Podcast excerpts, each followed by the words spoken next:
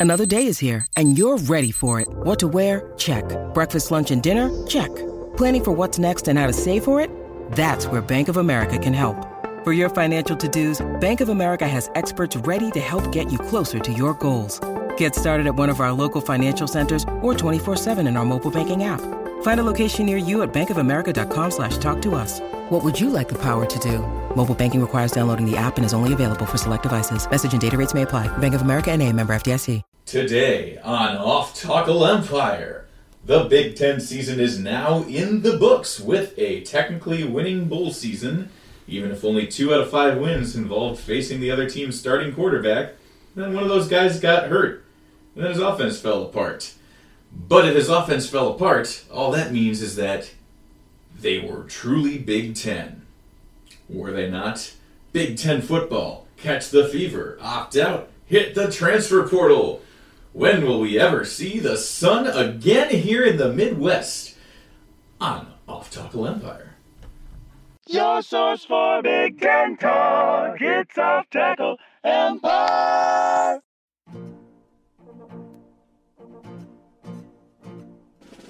Welcome back to Off Tackle Empire, your source for explaining why the Big Ten is still, if not superior on the football field, uh, superior from a moral and cultural standpoint to all these other pretenders to the throne. Uh, I am Illini correspondent of the source, aka Steve Braun, aka I just changed my dis- my Twitter handle to uh, my Twitter display name to uh, Fathu Fryer because it's you know it's basketball season, but I'm still fat. I am joined by Michigan State correspondent Andrew Krzyzewski, and I guess we've got games to recap as we sit here. It is the weekend of the weekend before the national championship game, which is of course not on a weekend because that's for important sports. Yeah, still on a Monday, and in the context of the football title, it is easy to understand why they don't want to fight the NFL. I mean, they moved the Rose Bowl, the Cotton Bowl, all those other games that are normally on New Year's Day to avoid colliding with not even the NFL playoffs, and that was probably the right choice. Still doesn't explain March Madness, but anyway, yeah, we have a full season of Big Ten Bowls to recap here. I managed, despite being incredibly busy through the holidays, toting around an infant to all of her various fan clubs, aka relatives. Managed to watch probably, if I stitched all the chunks together, uh, like a game and a half of the Big Ten's bowls, like probably six total quarters taken all together. Not, you know, when you consider that there were nine games. I think what that means is I have to resign my commission because I have watched some of all the games. Like, I don't think there was a single one that I missed entirely, but it was also like, all right, the kid's asleep. Uh, no, she's not asleep anymore. So I got to watch three plays of the Pinstripe Bowl before I had to give her another bottle to try to let her mom sleep for a minute. So that's about the base of knowledge I was working on. A lot of weird box scores, a lot of weird games. Bowl season is probably just going to be like this from now on. Yeah, um, you know, one of the reasons that I, I really wanted to just get to a bowl to get it done with because it's certainly not about unless you're playing for um, unless you're playing in the playoff. Uh, it, it's certainly not a thing where you're going to get the best version of your team. So, like, I know I'm not going to get that going forward, but I was very hyped about uh, Illinois' New Year's Day bowl game. Uh, having not been to an Illinois bowl game, having missed both the opportunities in my adult life to do so. Uh, then I had a, uh, uh, you know, an extended COVID exposure really close to the game, and so I couldn't go. So I'm chasing that dragon another year, folks. There were things I was going to step back and retire from. I can't do it now because that was going to be my grand finale. Nope, I get to chase that dragon once again as our whole defensive line declares for the draft, even the guys that aren't great prospects. It, dude, between the draft and the transfer portal, it feels like is, there? A t- I'd have to go team by team, but I don't think there's a team that lost less than an additional seven to ten players beyond their normal seniors. Like constructing a roster is going to be so much more well, not guesswork for the coaches because presumably they know what they're doing, but in terms of trying to guess who's going to be better outside of the top, you know, six to eight programs every year, I think it's going to be a complete crapshoot. Like, if you look at the season they just had and you see them bringing a new coach, for example, you would normally think that this team we're about to talk about, Wisconsin, is going to be in for a terrible year. But remember that they keep Braylon Allen, and then they went and added Tanner Mordecai. They have the best quarterback in the Big Ten next year now. Yeah, well, not to mention, of course, when you're the coach who has built a group of five team, now you get to your your bigger destination, and now you've got an entire roster to pick and choose from. Basically, you can cannibalize your old program to your heart's content. Uh, that's why it's really funny that they're even listing people from Jackson State that are still in the transfer portal. right. Where, do Ah, you, where do you think they're going? Hmm. Where do you think they're going? Really? Like, I mean, well, honestly, the ones who don't follow Sanders to Colorado are the ones who aren't good enough to go there. like, his whole roster isn't going to be FBS caliber. So, anyway, we did mention Wisconsin, and that we'll start there. We'll just go in direct chronological order since this one was now, what, two weeks ago? Um, the Guaranteed Rate Bowl. What did this used to be? Was this the. This was the one. No, this is the one that's in. This was the Insight Bowl at some point in the past. It's the one in Arizona was it is and then it became was it the buffalo wild wings for bowl for a while is this that same one i think it is it's kind of like the middle of the pecking order Uh, since 1989, it was the Insight.com Bowl and then the Insight Bowl. It was the it, it started life as the Copper Bowl. okay Like, so in Europe, they have this precedent of you know when when corporations buy naming rights to the stadium, they just call it the old name hundred percent of the time anyway. yeah Uh, now we're of course good little corporate chills here in America, and we will use whatever the updated name is. Um, outside of things like the Sears Tower in Chicago, part of the pro uh, so okay but To a lot of the bowl games started with corporate names. Yeah, that's this the is one of the ones that's old enough to have an original name. So So, this is the Copper Bowl, how long has it been since it was the copper bowl 1996. okay i like i can't exactly say i remember i was eight years old when it was the last the copper bowl But so- again, for consistency's sake, sake, since the name is almost certainly going to change every year. Oh, what bowl game is that? Oh, it's that one in Arizona, but it's not the Fiesta Bowl. Yeah i guess and it was this is, it was never the buffalo wild wings bowl that's a different one Um, uh, it was the Buffalo Wild Wings Okay. Bowl for two years. It was then the Cheez It Bowl, but there's now a different bowl game that's called the Cheez It Bowl. and there's also- in addition to the Cheez It Citrus Cheez-It Bowl, Citrus Bowl, yeah. which is not sponsored by Cheez It Citrus. Which is cheese it citrus a product no, but the cheese It Okay, the, the all right. Citrus Bowl Okay, certainly makes it sound like cheese It Citrus is a product. Yes, you almost made me contemplate what a lemon lime cheese it would taste like, and I don't have anything to put in my mouth to distract me from that. That would that would wipe out that flavor. I might have to lunge over the table and steal the bottle of wine you're pouring for yourself. Yes, I am drinking red wine because I have been watching Illinois men's basketball. So I am red and I am whining. Okay, we promise we're gonna get to the guaranteed rate bowl. Although again, I think I watched probably about six total minutes of this one. So this is one of the many bowl matchups this year in which neither team had its starting quarterback from the past season. Graham Mertz in the transfer portal. He ended up at Florida, didn't he? I, Yeah. There was a rumor he was going to Kentucky. It was like, why would they want him? And then he went to Florida. I was like, why would they want him? Well, do you remember when Alex Hornibrook went to Florida State and then was kind of good? Eh, sort of, but Hornibrook was way better at Wisconsin than Mertz ever was. Like That's true. people forget he was Hornibrook was fine. Yeah, but Graham Mertz threw five touchdowns against 2020 Illinois and Oh. 2022 Northwestern. Wow. Some true luminaries of the sport. Those 10 touchdowns have been more or less than half of his total touchdown production at Wisconsin? We're not going to look it up. We don't have time for that. We got to keep moving. But, folks, you out there in listener land can look that up and let us know. By let us know, I mean send it to Steve by carrier pigeon because you don't have any way to get in touch with me. Now, Chase Wolf had. I'm just going to call him Chase Wolf. Not Chase Wolf, but Chase Wolf. Just, because it sounds like a command. Uh, had 116 yards on 26 attempts. Far more efficient was Braylon Allen with 116 yards on only 22 attempts. yeah. uh, Braylon Allen converted all 20, completed all 22 of his attempts because they were runs. And Kez Mellusi, a decent second fiddle there. I think he missed a good part of the end of the season. So I I know Allen will be back. I think Mellusi has at least one more year of eligibility, so they have a decent tandem there. Even though Isaac Guerendo hit the transfer portal, and more than enough in this game to have almost 200 yards on the ground from your running backs. Because without Spencer Sanders, Oklahoma State was completely punchless. They basically got an 84 yard touchdown in the first quarter on a basically broken play, and then after that did basic did essentially nothing most of the rest of the game, uh, which is good for Wisconsin in terms of holding on to a lead because after the Badgers scored in the mid third quarter to go up 24 7, they did everything they could from that point on to leave the door open. Uh, there were four drives that followed after that. They ran a total of 12 plays, lost a fumble, and did not have a drive of longer than four plays in those four drive in that four drive stretch from mid third quarter to late in the fourth. Oklahoma State scored a couple times, but ultimately on a drive that could have tied the game, they threw an interception instead.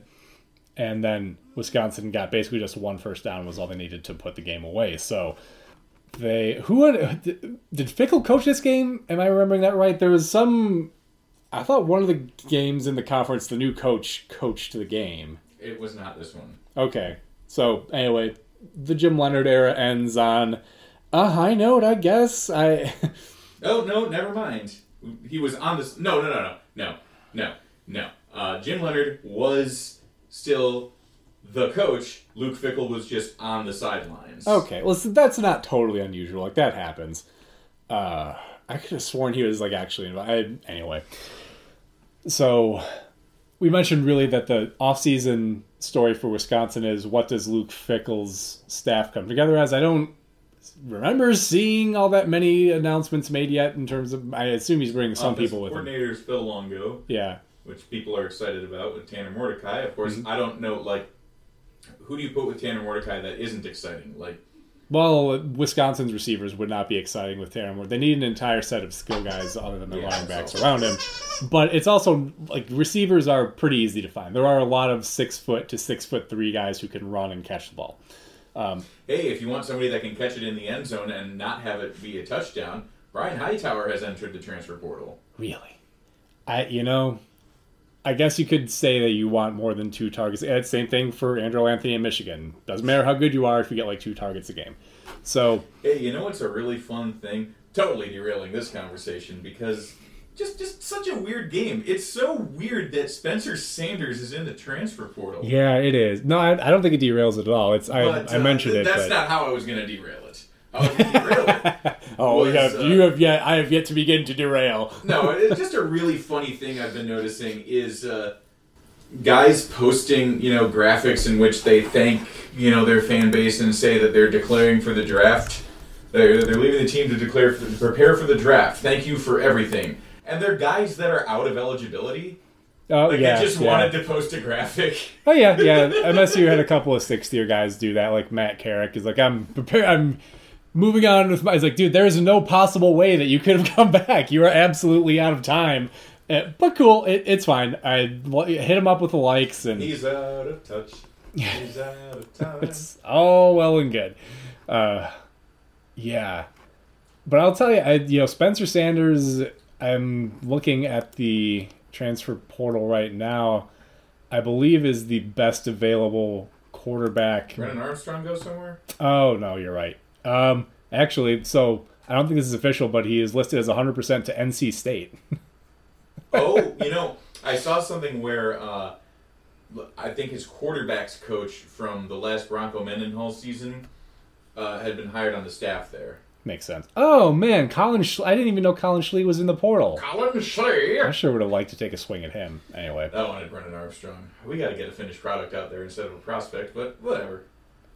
yeah. So anyway, okay. Mm, Kedon, So- Kedon Slovis also moving from Pitt to BYU. Slovis. Uh, yeah, Spencer Sanders is definitely. They list him as a three-star transfer product. That, that's kind of insulting. Isn't the guy like the all-time yard total yardage leader for Oklahoma State?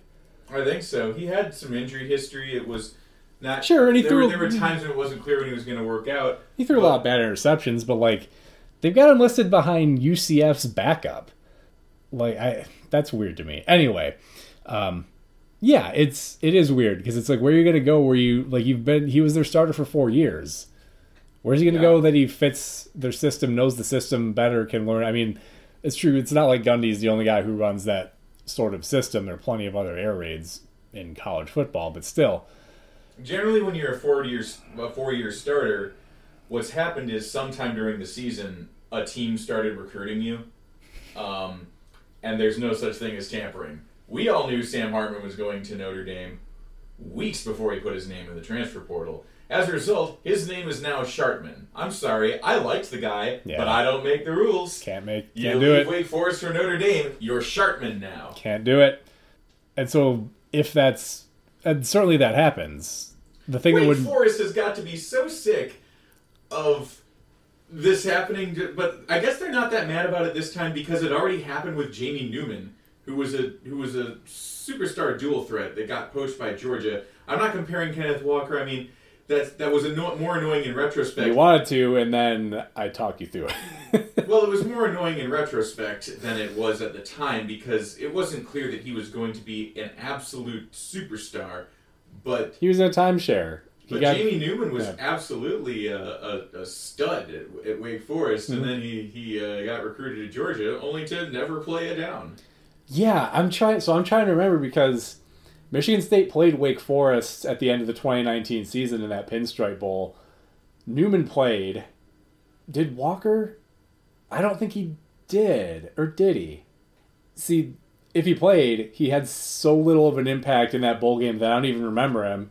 And then, like a month later, no, it would have been like, yeah, like a, two weeks later, he announced he was transferring to MSU. And I was like, oh, okay, sure, why not? Sprinkling in little smidgens of news along here. Of course, we know that you're here for the news because uh, you're fleeing Twitter in droves. Right. So we encourage everyone to follow us on Mastodon. God. We do have a Mastodon account. There's, you know, there they will never be a replacement for sports Twitter unless there, unless you basically hire the entire Twitter staff that got let go and then not given the severance that somebody said they would get. You basically just have to hire them to re-engineer Twitter. That's the only way you get a competitor, like not a competitor, but something that approximates sports Twitter in particular, because sports Twitter is something that happens in real time. Yeah. I, I don't know. Would it even be that hard? I, I have no idea. Like they've done it. I don't right? think it would. It's be not that like you have to build You just it. need to. You need to marshal the enthusiasm, and then you'd need to. You have to do it in a way that it doesn't run afoul of intellectual property protection. I'm sure it's. But anyway, Well, I mean, we have to say something about a football game right now, dude. Yeah. So I mentioned the Pinstripe Bowl. That was supposed to be a segue to get into it. So let's I do was going that. to say if, if you're if the guy that fired you doesn't worry about pesky things, We like absolutely laws, have to talk about football at some point. we we don't have that big of a listener base to begin with, and they are going to stop listening. So, in that Pinstripe Bowl, Syracuse twenty, Minnesota twenty eight. One of the most bizarre, an absolutely Iowegian result here when you consider the difference in total yardage, and then look at the fact that Minnesota nonetheless won the game. 477 yards to 215. Just an absolute calamity of an offensive performance. and only one turnover for Syracuse. Yeah, it's not like they were. It's not like they fumbled the ball four times. No, what? Syracuse also won in time of possession. Yeah, well, of course they do. And what happened here was the differential in exactly one position was so stark that despite a better than two to one yardage advantage, Syracuse couldn't win, and that was in the punting game where Mark Crawford had a perfectly acceptable Big Ten performance, six punts for 258 with a long of 55, and his Holy counterpoint, Maximilian von Marburg, four punts for 114 yards, which, if I'm doing my math quickly correctly, is fewer than 29 yards a punt. You know that sounds like a name that you know, like back in uh, Somebody killed him and started a war. Yeah, that too. I was I was thinking like how um, you'd have a lot of times half the field of uh, you know Formula One Grand Prix racing in the fifties was filled up with various counts and dukes. Yeah, decadent Europeans who had money but nothing to do with it. Trips. Sure, sure. Uh, yeah, but look, this game went so good for Minnesota on the offensive side of the ball that their offensive coordinator immediately left for the same job at Rutgers. That's how fu- that's how fun it is. PJ Fleck rescued back off the scrap heap Right, when he yeah. was discarded from the Penn State job that had hired him away. Do we think? Are we starting to think at this result? At this point, maybe Kirk Ciarrocca just had Tyler Johnson and Rashod Bateman at the same time, and that's kind of what his whole career has Big been. Joe Brady energy. Yeah, it honestly. Speaking of whatever happened to him, I don't think I didn't hear him resurfacing after he got canned from the Panthers. I, I assume somebody picked him up on a staff somewhere, but yeah, it, sometimes it really is just about the players. There was nothing about Minnesota's offensive direction here that made you think they're going to be better next year. I mean, they're replacing Morgan; they should be all right there. Kaliakmanis can at least do what he did, but also replacing Schmitz outstanding center and multiple other pieces of that offensive line no real indication that they have a star receiver about to break out. No indication that anybody other than Ibrahim can make that offense go. He could return for another year. I know we've covered this before. I don't know why he would, unless he just ha thinks he has no NFL prospects whatsoever. In which case, by all means, yeah, come back and put another 300 carries on your legs. What's the problem if you're not going to go pro? LeQuint Allen was Syracuse's leading rusher. Yeah, Sean, guess- Sean Tucker sitting out. I guess Sean Tucker was none too pleased with a 34 uh, with this matchup. Did he post a game recap after this one? Well, I mean, we haven't been aware of it from a time before he was their starting running back. well, look, call me Brady Hoke because I'm aware something was posted, but I'm not You're fully, not fully aware. aware. All right, all right, all right, all right. All right. So anyway, Minnesota perhaps the biggest bowl performance of all, and that the only reason they won the game and didn't lose by three scores was because of their punter. I can't believe that, given what Iowa did, that somebody had a more Iowa performance. It's true. I they're biting your shit, Hawkeyes. Like, how are you gonna? How do you make answer to this? Really, is the the real question. I mean, are we gonna see a three to zero Floyd game next year? Is that what these teams are trying to set the stage for? We could, we could. We'll keep moving here though. The Mayo Bowl, Maryland 16, NC State 12. One of the few bowl games where the corporate entity's marketing team is doing it correctly and understanding the way that you make this a worthwhile investment is to like lean into all the crazy stuff that college football fans are willing to do. Much easier to do when you sell a tangible product instead of a mortgage or a financial service of some kind. Yeah, not to mention uh, that they recruited two teams that used to be conference rivals, and to play in a game in Charlotte, they recruited teams from Raleigh and uh, College Park, yeah. Maryland. So it helps, yeah. But So let's make Minnesota fans go to New York City. It, yeah, although I would think like, for example, I mean the first Mayo Bowl, of course, featured Wisconsin. That was a good starting point for carrying out the bit. Um, but yeah, this is talk about unwatchable games though. Look, I feel like Big Ten West is maybe off the table for Illinois next year. So here's the goal. I want to see Brett Bielema in the goddamn Mayo Bowl. Off- I certainly would have taken it this time.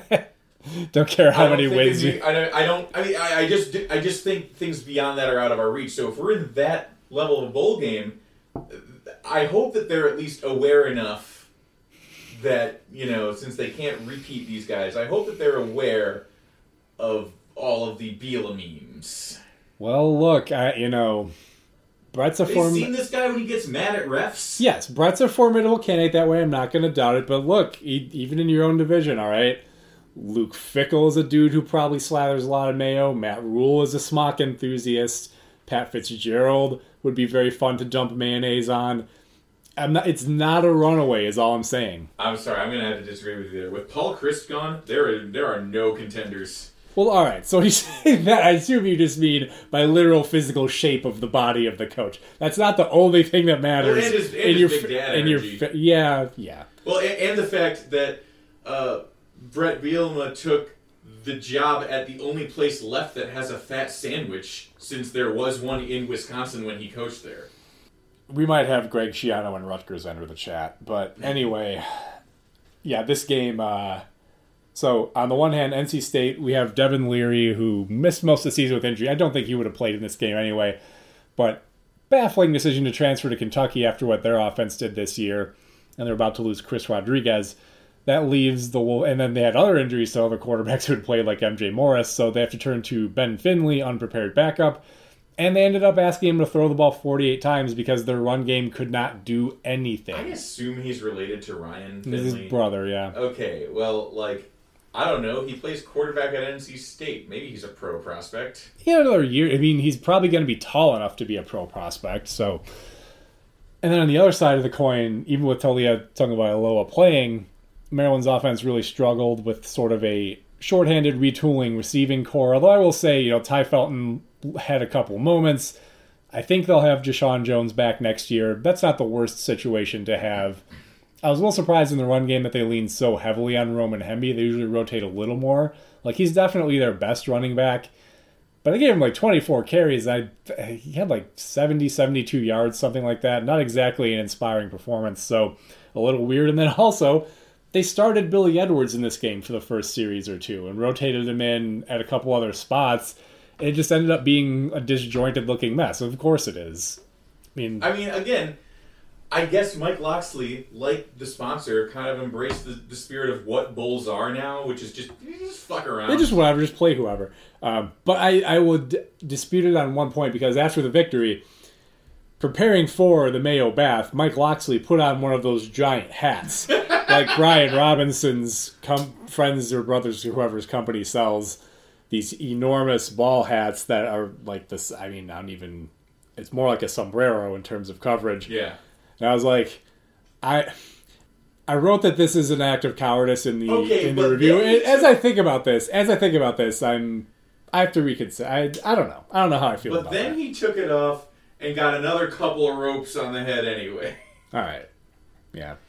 So it's not all bad. He, he, yeah, Mike Locksley was a was a very good uh, candidate for that. Yeah. One I mean- thing to note about Maryland, however, is huge transfer portal activity this offseason. Despite a relatively successful season, like I think we probably you probably would like to see them win another game or so. I don't think anyone viewed them as a serious contender for the East. I mean, there was a couple weeks there. I was like, oh, they gave Michigan a game. Maybe they can. Uh, no, they lost. Then they lost again.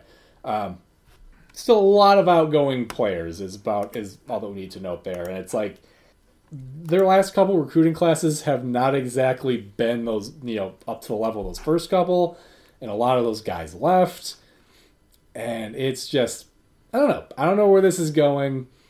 Um, Remember when we said, "Boy, I mean, a lot hinges on if they can even keep Tagovailoa alive this season." Yeah. we said that about Maryland. They did Turns out we were talking about the Miami Dolphins, who seem to have no interest in actually doing that. Yeah, well, the other tongue of Iowa. Um, although I will say, so we mentioned the receiving group looked a little bit short. They have, as I'm looking now, added a couple of receivers: Tyrese Chambers from FIU, Kaden Prather from West Virginia. So they've got a couple guys coming in who should give them a little bit of a shot in the arm. And grabbing Elvis Dumerville from LSU is a big deal too. But a lot of bodies going out as well. So we'll see. We'll see if they're able to stabilize themselves a little bit. Shall we talk about the games that happened after the semifinal, or should we, or should we instead use the age-old corollary that the later your bowl game happens, the more important it is? Nope. Yep. That's right. I'll tell you what, I do not like how it's just become this thing where we mash all the important games into like two days. It doesn't make any sense to me. It, it doesn't. They like. I don't like that they decided to take on New Year's Eve. Shouldn't you? No, that's dumb. First of all, so I mean, I, as, I missed the last play of the game Yes. because it happened at midnight. because my wife expected to flip to the ball drop, and I was like, yeah, I think if I have to make the choice. Like this isn't my team. I had the I had the screen on, but I was I was still I was I was busy. I don't know why they decided when they set up the playoff. "Oh, I'll tell you what we're gonna beat in the ratings. We're getting eaten alive by New Year's Rockin' Eve. We're gonna take some of that market share. It's not. It's so it should. decision. It shouldn't be difficult. You put one on the thirtieth at you know prime time, eight thirty start or whatever, and you put the other one starting six o'clock on New Year's Eve. It's We're gonna change over. people's viewing habits. We're gonna make people stay in all night on New Year's Eve. We're We're, gonna kill social interaction. We're gonna prevent people from ever leaving their houses again. and then they have to buy our cable package. Like, I just uh, no. Yeah, you know, you, you, you wonder why we have uh, so much mental health treatment now when you have actions like this deliberately designed to socially isolate us. Wonder why there's anxiety when I'm out here opening up 10 letters a day. that are like, action, urgent action required immediately. If you don't open this and respond, we will murder your entire family. and it's just like, you might be missing out on the opportunity to refinance. Let us send you this package on how we can more creatively take your money. all that does is make me activate the paper shredder every couple of weeks. I just like pile all that stuff up and then all at once. So, but yeah, I mean, to your point though, it seems to me that if you spread these out, for one thing, it makes you, your event is more nights. Like I, I don't yeah, think yeah, you, that's exactly the thing. It's like I was I was just saying before I examined it, I just had the feeling that there used to be more days with big football games. Yes, there were. and and it's also like well, they've always put a lot on New Year's Day. because there's only two football games that anybody thinks matters anymore. But like no, no, I, I just remember when it was like the BCS. Like, was there any day that were with two of them? I think Um, there was one. well, I believe on New Year's Day there's always been the rose and the sugar. Yes. But other than that, and I feel like sometimes either the peach or the cotton would be on New Year's Day too. Well, you get like the Gator Bowl is the the undercard to the Rose Bowl. Well, the right? Gator and the Ro and the Outback, like Yeah. and the Citrus. You The New Year's Day was always a full card. Yes. Uh, yeah, but but it's it's it's some undercards, right? Yeah. Yes. you get the clear separation. Yeah. It, it's weird to me, but I, I mean, and this is also the first year where both semi. I mean, maybe going back to the first year of the playoff, this is the first time where both semifinals have been good competitive games. Normally, lining one up after another, it's like, all right, Alabama beat Washington or Michigan State or whoever by 60 points. I'm not watching this other game. This first one sucked. I turned it off and forgot the other one was on. Like, I just don't see it. it but there are people paid a lot more than we are to make those decisions. So, yeah, let's we're gonna go straight in line. Is I think the ultimate answer to your question as we babbled back and forth for a few minutes there. But the Fiesta Bowl, TCU 51, Michigan 45, a true and ultimate banger of a game. Honestly, back and forth. Michigan was down two scores at halftime, I believe. No, I think they tightened it up. I think or was it two scores? I can't remember. I compared this game though, mentally speaking. I'm thinking about the frame of mind I think Michigan fans should try to take here. I compared this game to the first Big Ten Conference Championship, where yes, it hurts to lose. Like it hurts a lot to lose a game like that, especially where there's something at the end where you're like, "Ah, we should have maybe gotten a call here. But then you think back, and it's like there were a lot of other places where we could have made up that play. And notwithstanding the way that it ends, it was such an incredible game that I still I look back on the 2011 conference championship as fondly as the two that Michigan State ultimately won because it was such a good game. I think that's something you will come to with time. Like I'm not saying a week or two after that game that I felt that way about it. Yes, but the question is, what if they never win the semifinal and then just kind of fade? I mean, That'll be- yeah. that in hindsight, having, Yeah, yeah, yeah. oh boy, that sure was fun to have that uh, warm up one be so fun. Sucks we lost that yeah, one. yeah. And then a couple But, years hey, later, two out of three ain't bad. It's like, yeah, you know. You're probably right about that. That's an angle I had not considered. And yeah, like if Harbaugh leaves, or if he just does the Lloyd Carr thing, and maybe, you know, what if we're in 2004 right now? Maybe he has one more really good team, but they don't play for any big, anything big, and then he just kind of slacks off because he's going to be getting older. Like even if he stays around, he's 60 years old, man. Oh well, you know what could be an even bigger impediment. He could be facing penalties. up to and double A They sanctions. might suspend him for a couple of games. serious consequences in light of these extremely dire NCAA infractions.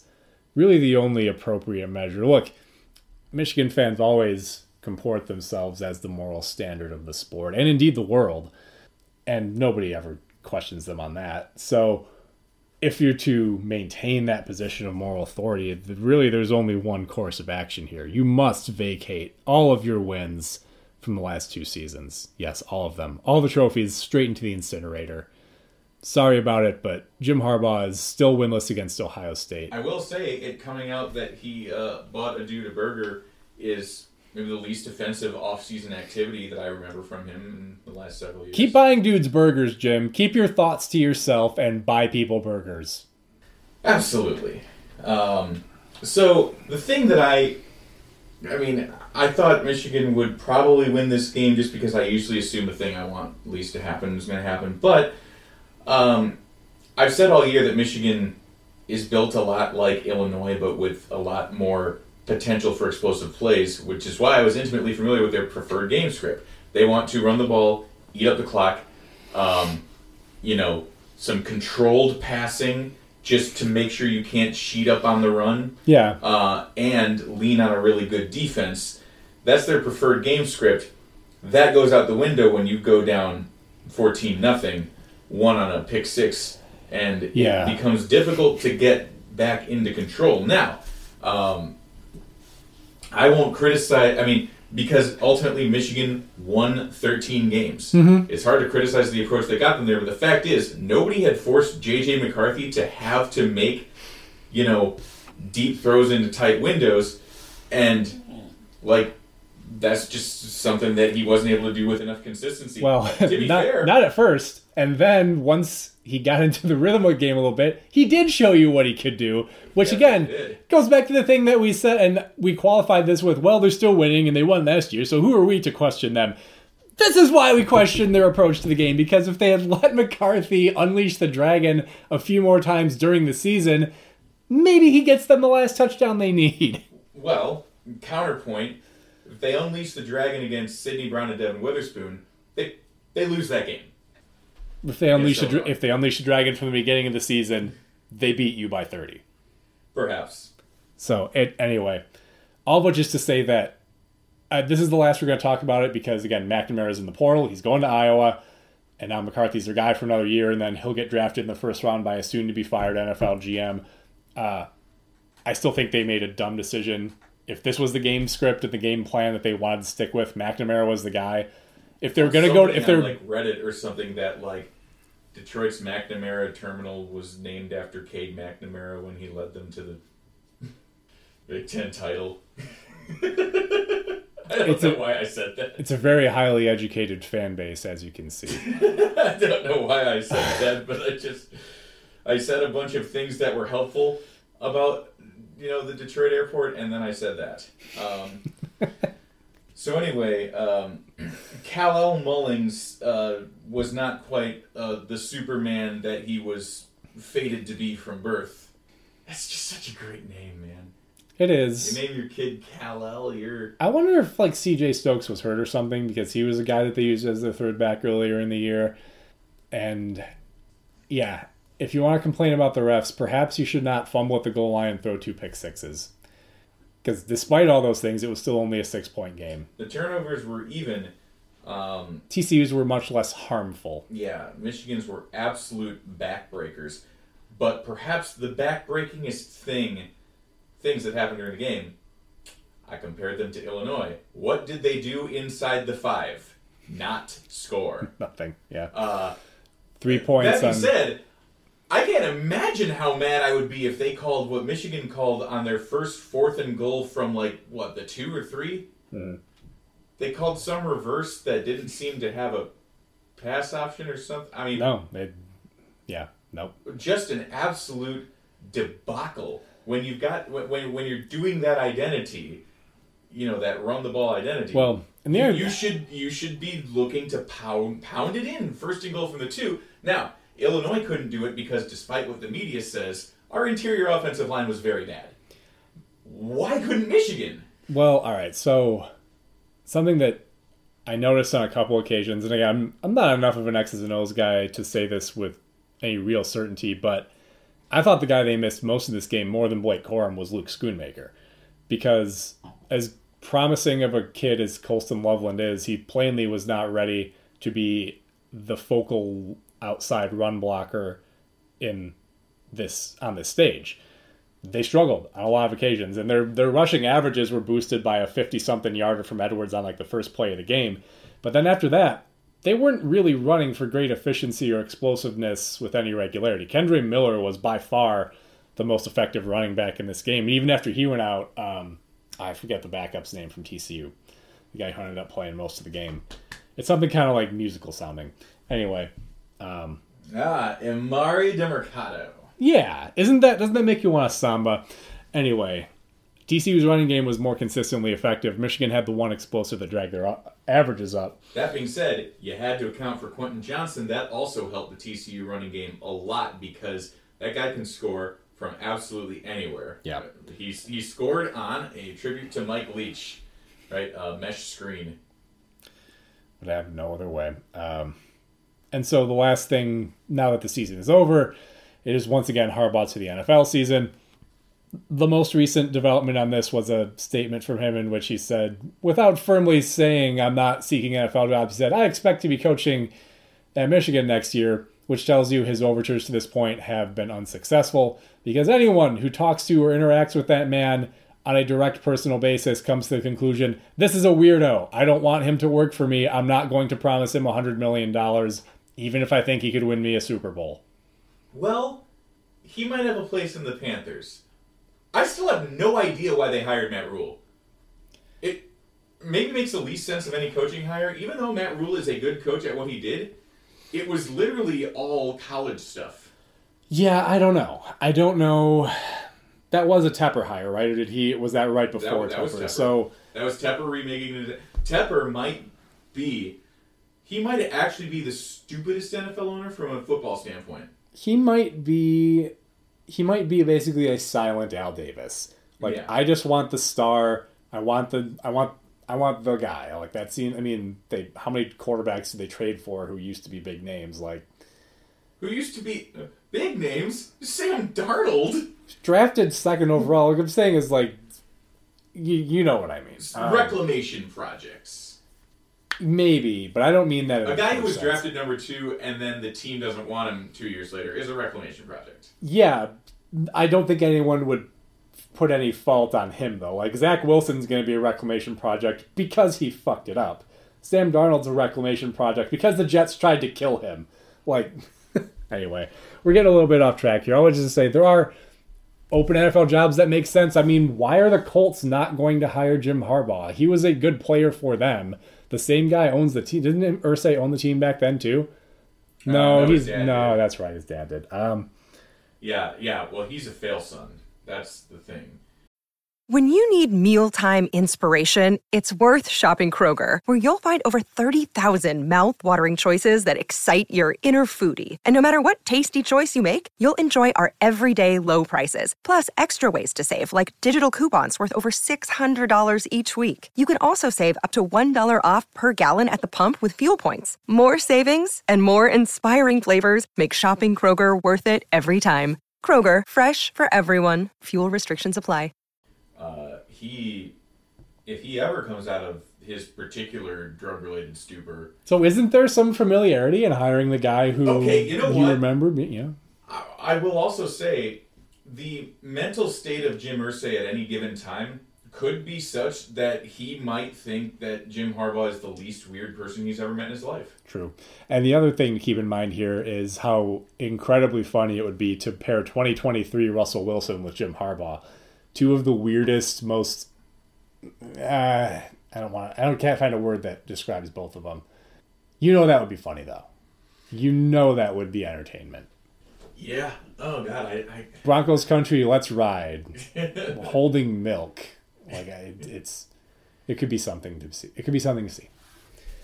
But all which is to say that he most recently said he thinks he's going to be coaching in Michigan. That to me says he doesn't have any offers because the rumors, I think, from a fairly prominent source, were if he gets a job, he's taking it. it doesn't yeah. seem to matter where. TCU becomes one of the most unlikely teams I remember to ever play for a national title. Five and seven to the national title game.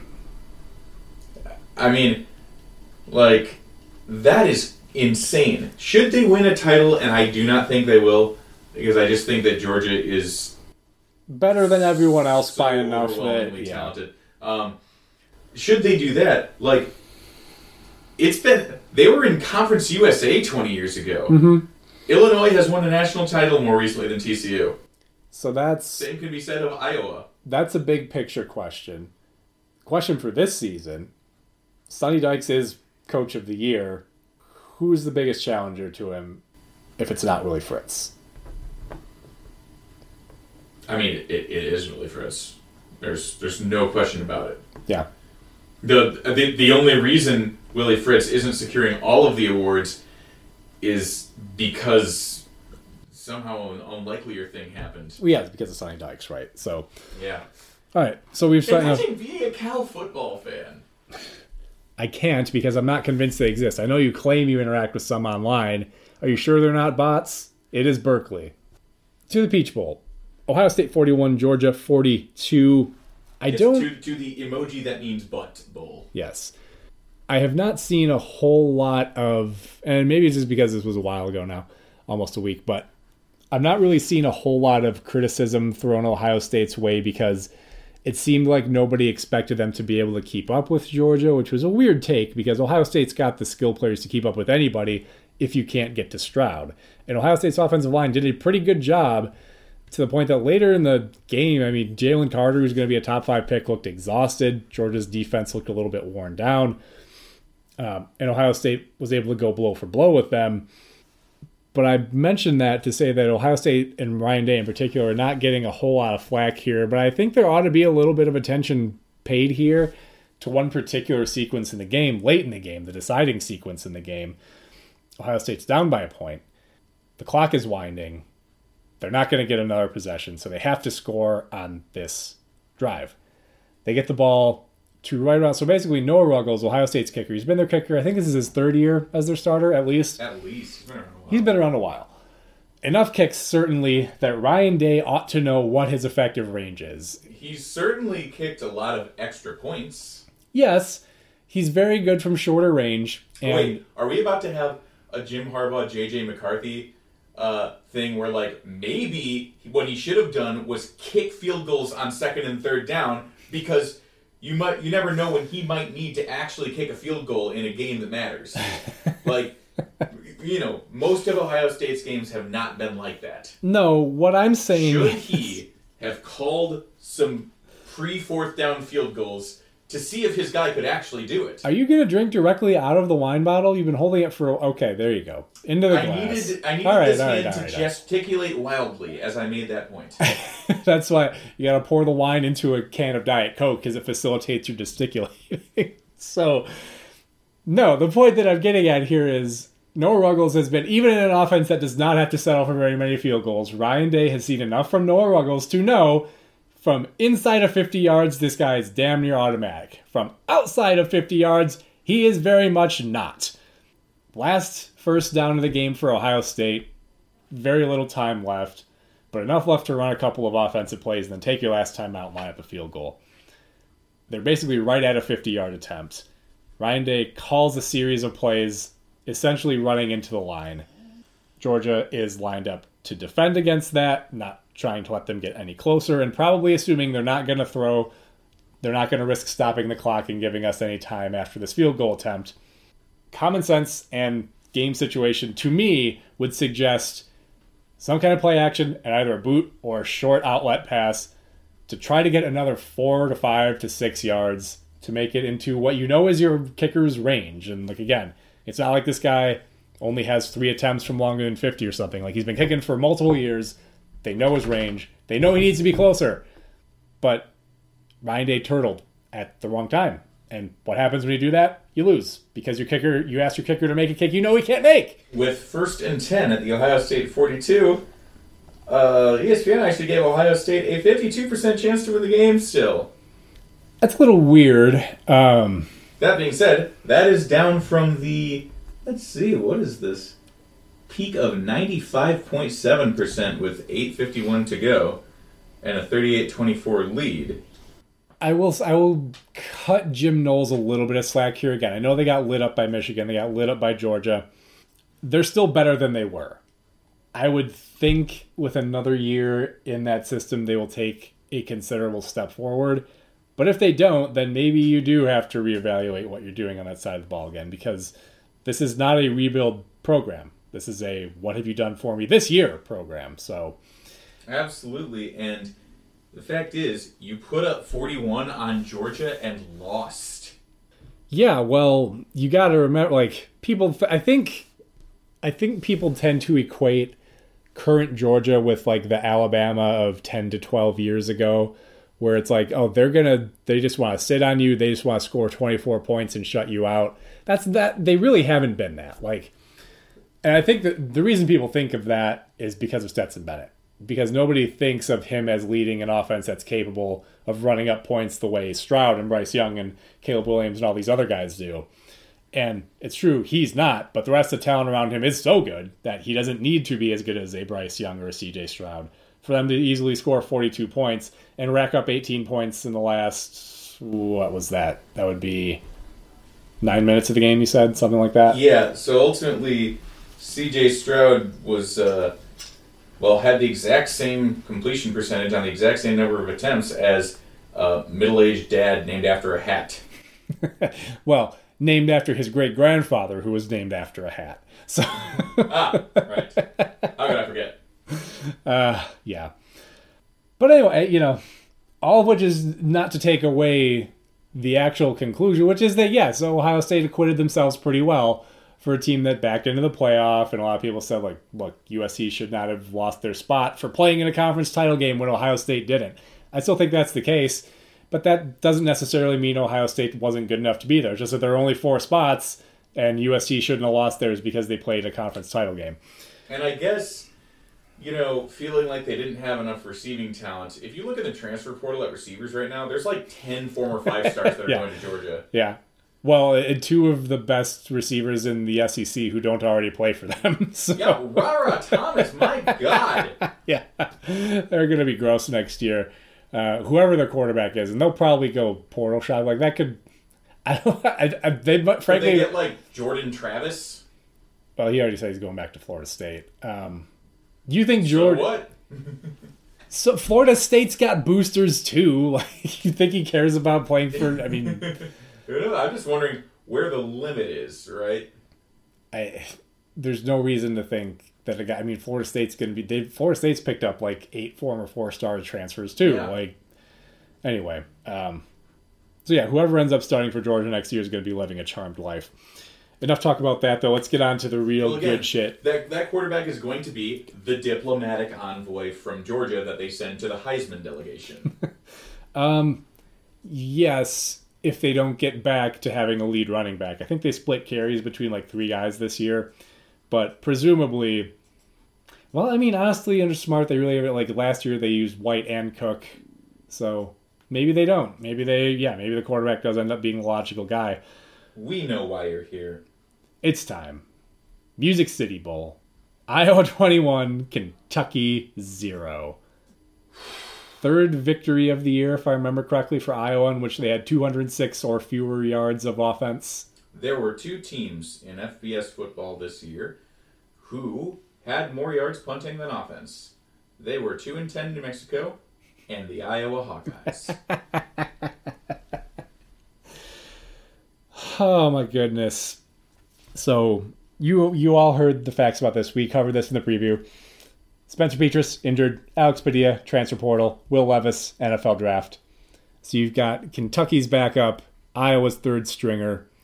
Sam Laporta ended up playing, but Keagan Johnson, Arland Bruce both in the portal. hey, you know who else got snaps for Kentucky? Their ba- their third stringer, Deuce Hogan.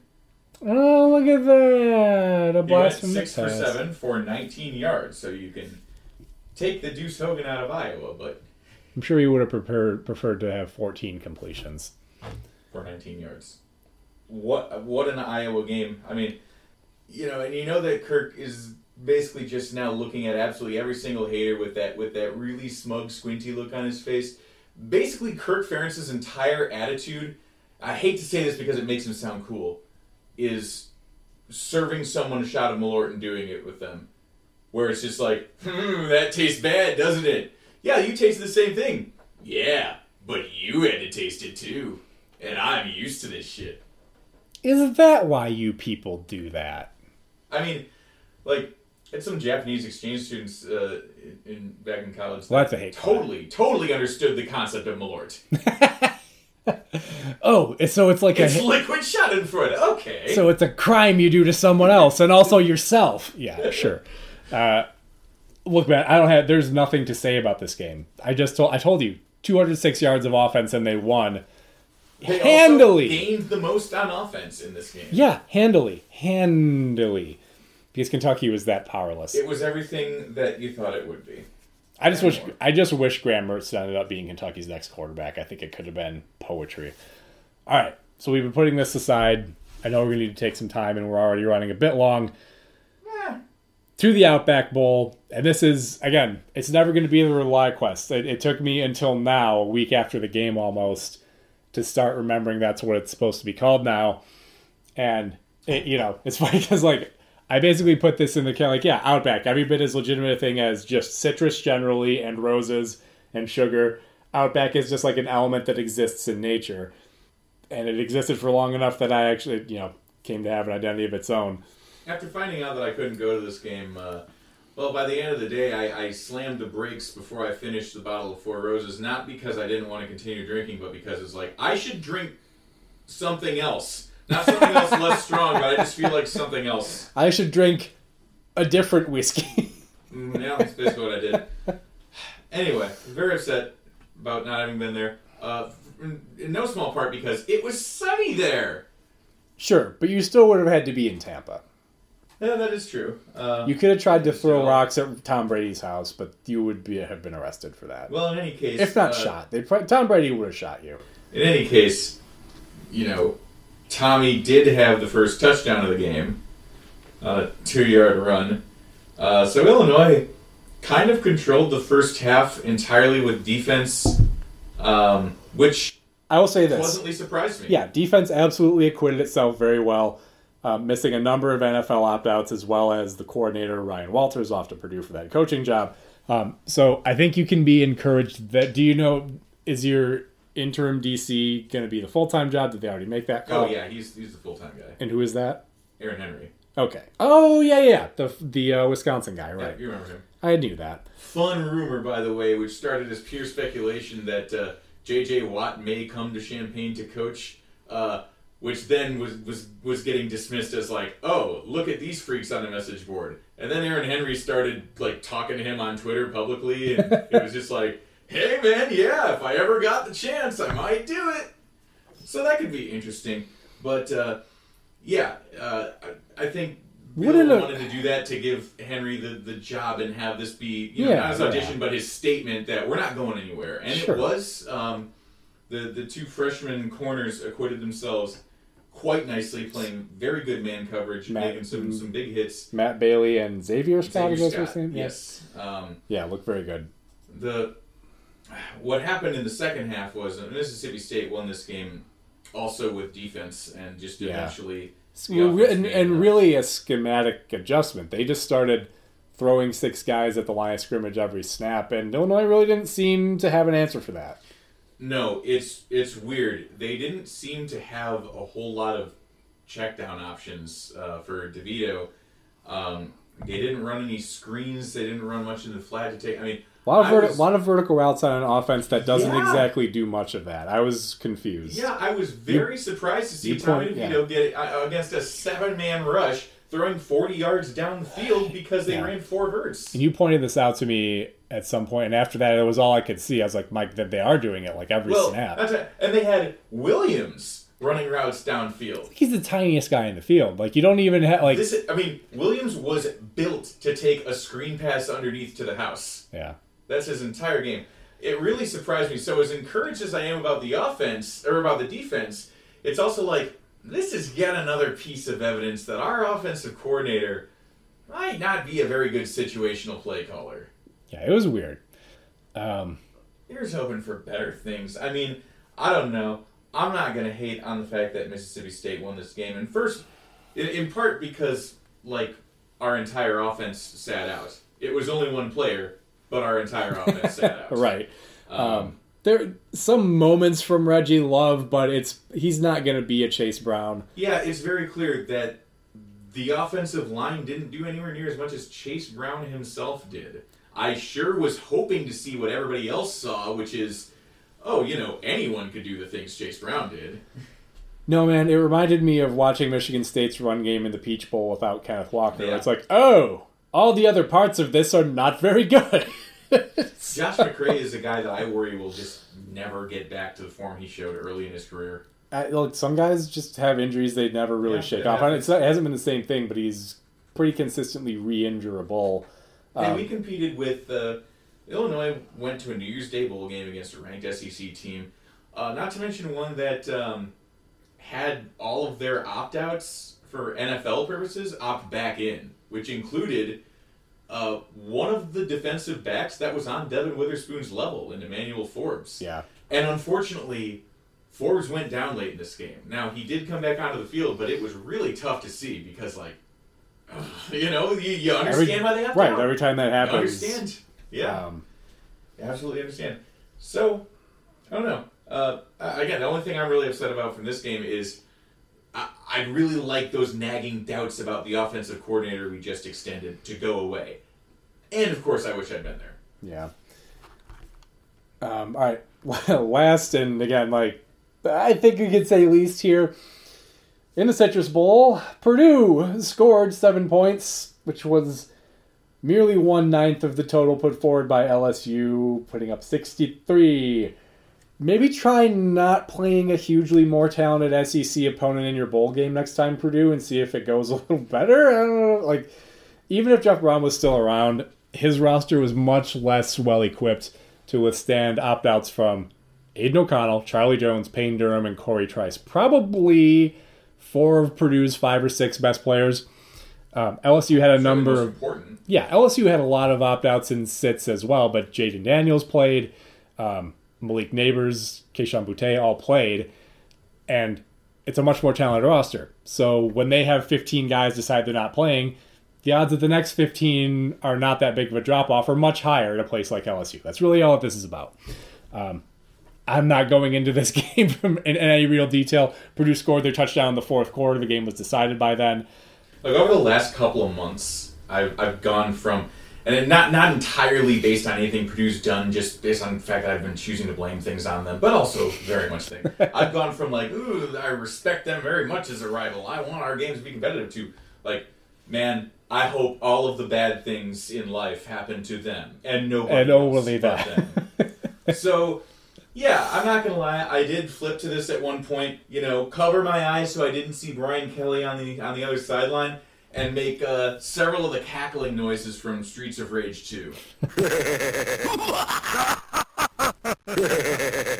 So, Ryan Walters' main move from a personnel standpoint so far has been to pick up transfer quarterback Hudson Card, which seems to suggest that Austin Burton is not going to be the next guy there. He got the start in this game, and I don't know. Like again, how do you fairly judge a guy in this situation? I don't think you can.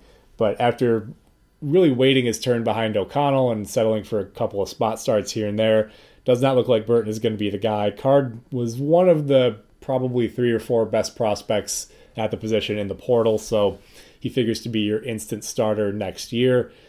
Um, they've had probably more movement outward than inward so far, but it's also pretty early. I would expect after the second signing day, more people will enter the portal, and Walters will probably be able to pick and choose his guys at that point. Well, bear in mind also that it was another year, so there's several former four-star receivers from Iowa you can go get. uh, I'm sorry, I don't know what makes you think Brian Ferentz is actually going to be fired. They won their bowl game. They did they end up at eight or nine wins this year Eight, with the bowl. Eight. yep. Okay, So an Iowa number of wins, a perfectly Iowa season. and and again, Dude, I'm sorry. Did were any of their games not sellouts? You want to know? You, you want to know when they're going to do something about Brian Ferentz? When you people stop going to the games. in his old age, he's uh, he's an even more cranky and spiteful man, who for whom keeping his shitty fail son as offensive coordinator and sucking out loud on offense is dunking his nuts in your face. Okay, he's owning you. He's owning the haters within the fan base by doing this thing that like he and you know what? He knows. He knows how much this sucks.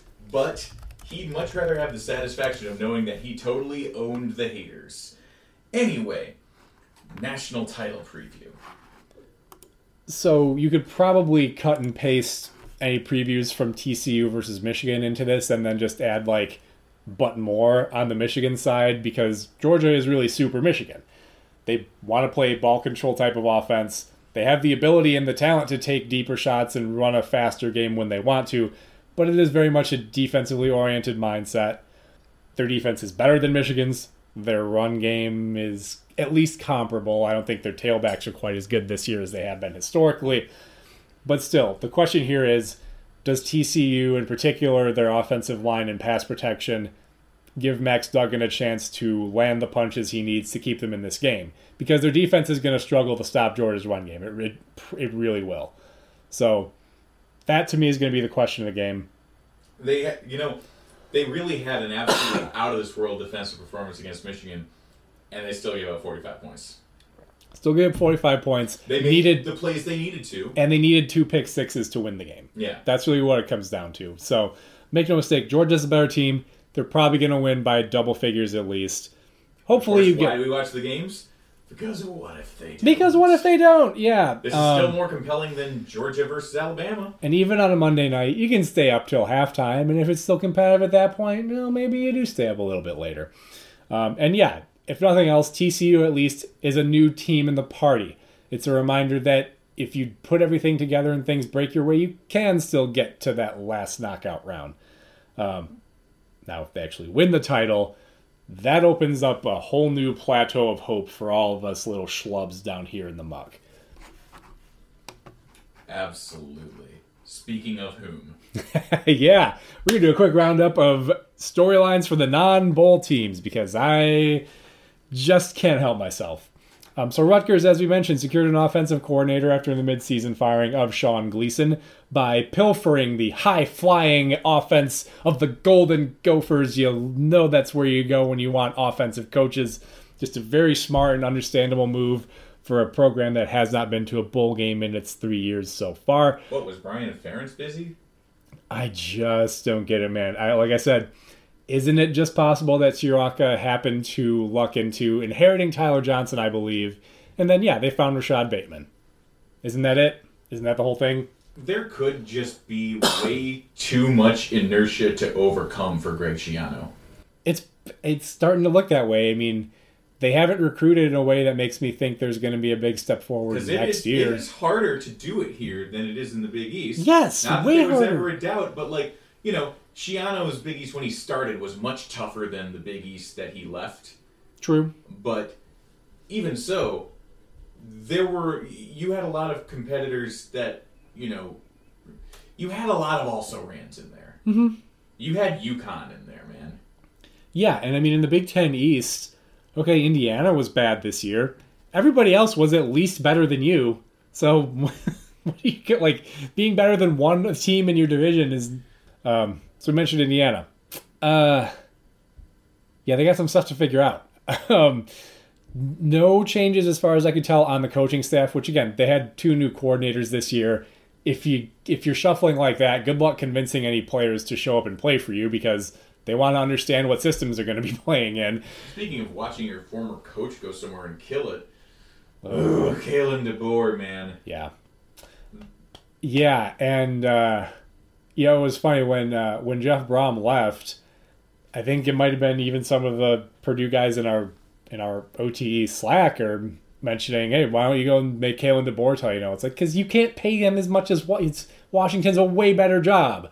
Uh, you can't like He used to live in Seattle. yeah, he gets to live in Seattle instead of West Lafayette, Indiana. I've been to a lot of the towns in the Big Ten. There are better spots. Um, although I will say Breakfast Club is underrated. I can't believe people from Purdue are not talking about Breakfast Club like it's the greatest thing in the world. Because honestly, it might be. It was it was awesome. It was really good. Um, but anyway, Indiana's quarterback room. Bazelak, transfer portal. Jack Tuttle, transfer portal. He's going to Michigan to back up J.J. McCarthy for his the end of his eligibility. Zingerman's ain't that good. Well, And Dexter Jeff Williams, George Jr. transferred to Michigan one time. yeah, um, same situation, I guess. And Dexter Williams has a road to recovery from a serious leg injury that's definitely going to keep him out for spring and probably longer. absolutely a horrible thing that they they had this guy emerge as hey maybe this is a guy that can succeed with this you know with this new offense uh, you know, needing a big performance from him, I nicknamed him Sexter Thrilliums. And he could end up coming back and being his old self, and maybe the problem solves itself. But do you think that he's going to have the kind of offseason needs to take a step forward and be an above average starting quarterback on a sustainable basis? Unlikely. I'd be fucking shocked if he misses only nine months.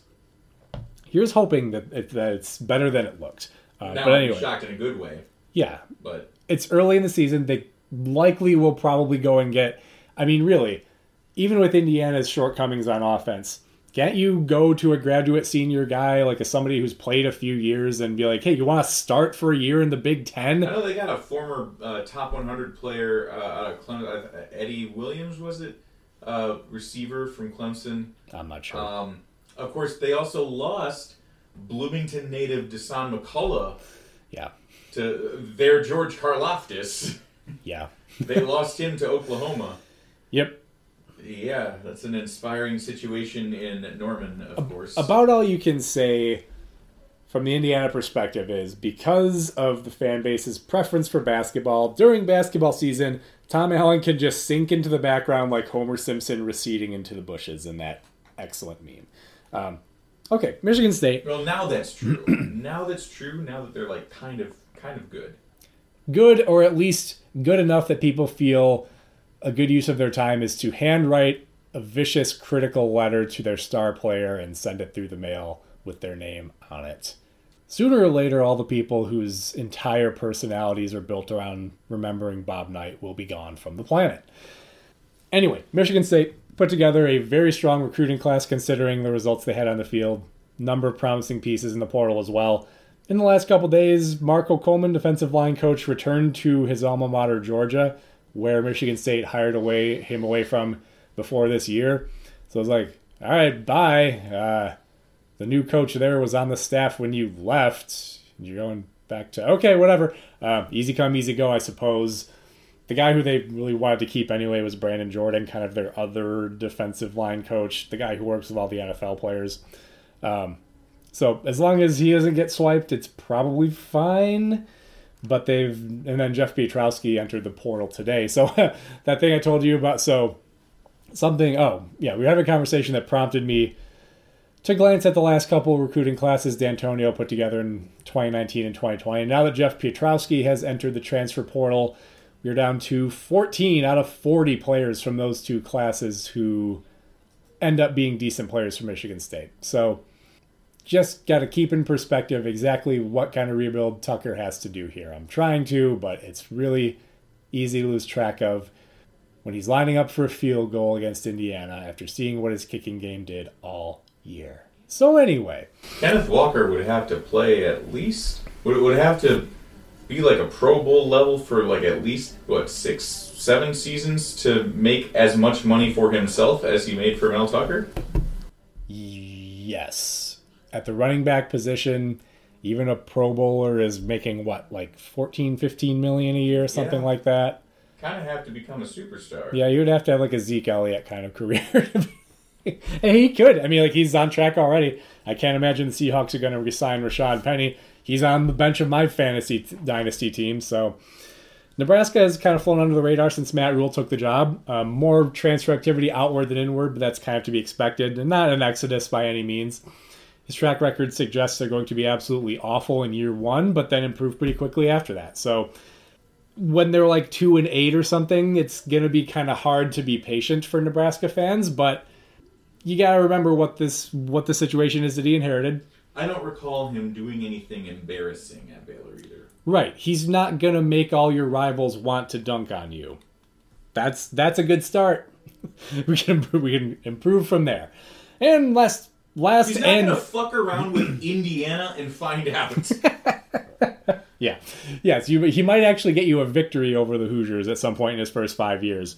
Hard as that is probably to imagine at the moment. And then last, and absolutely, definitely, no question least, Northwestern.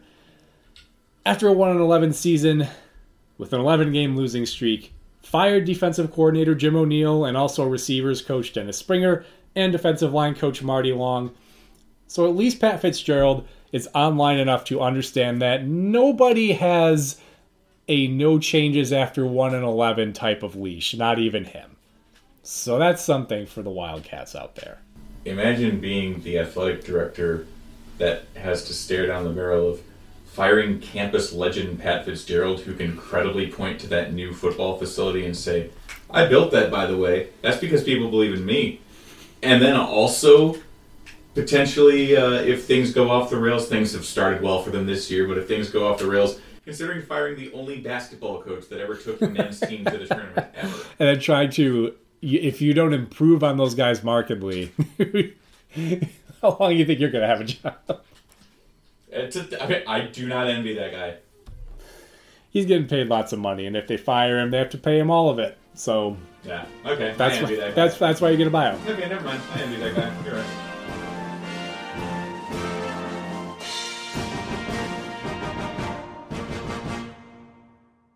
Your source for Big Ten talk. It's off tackle empire.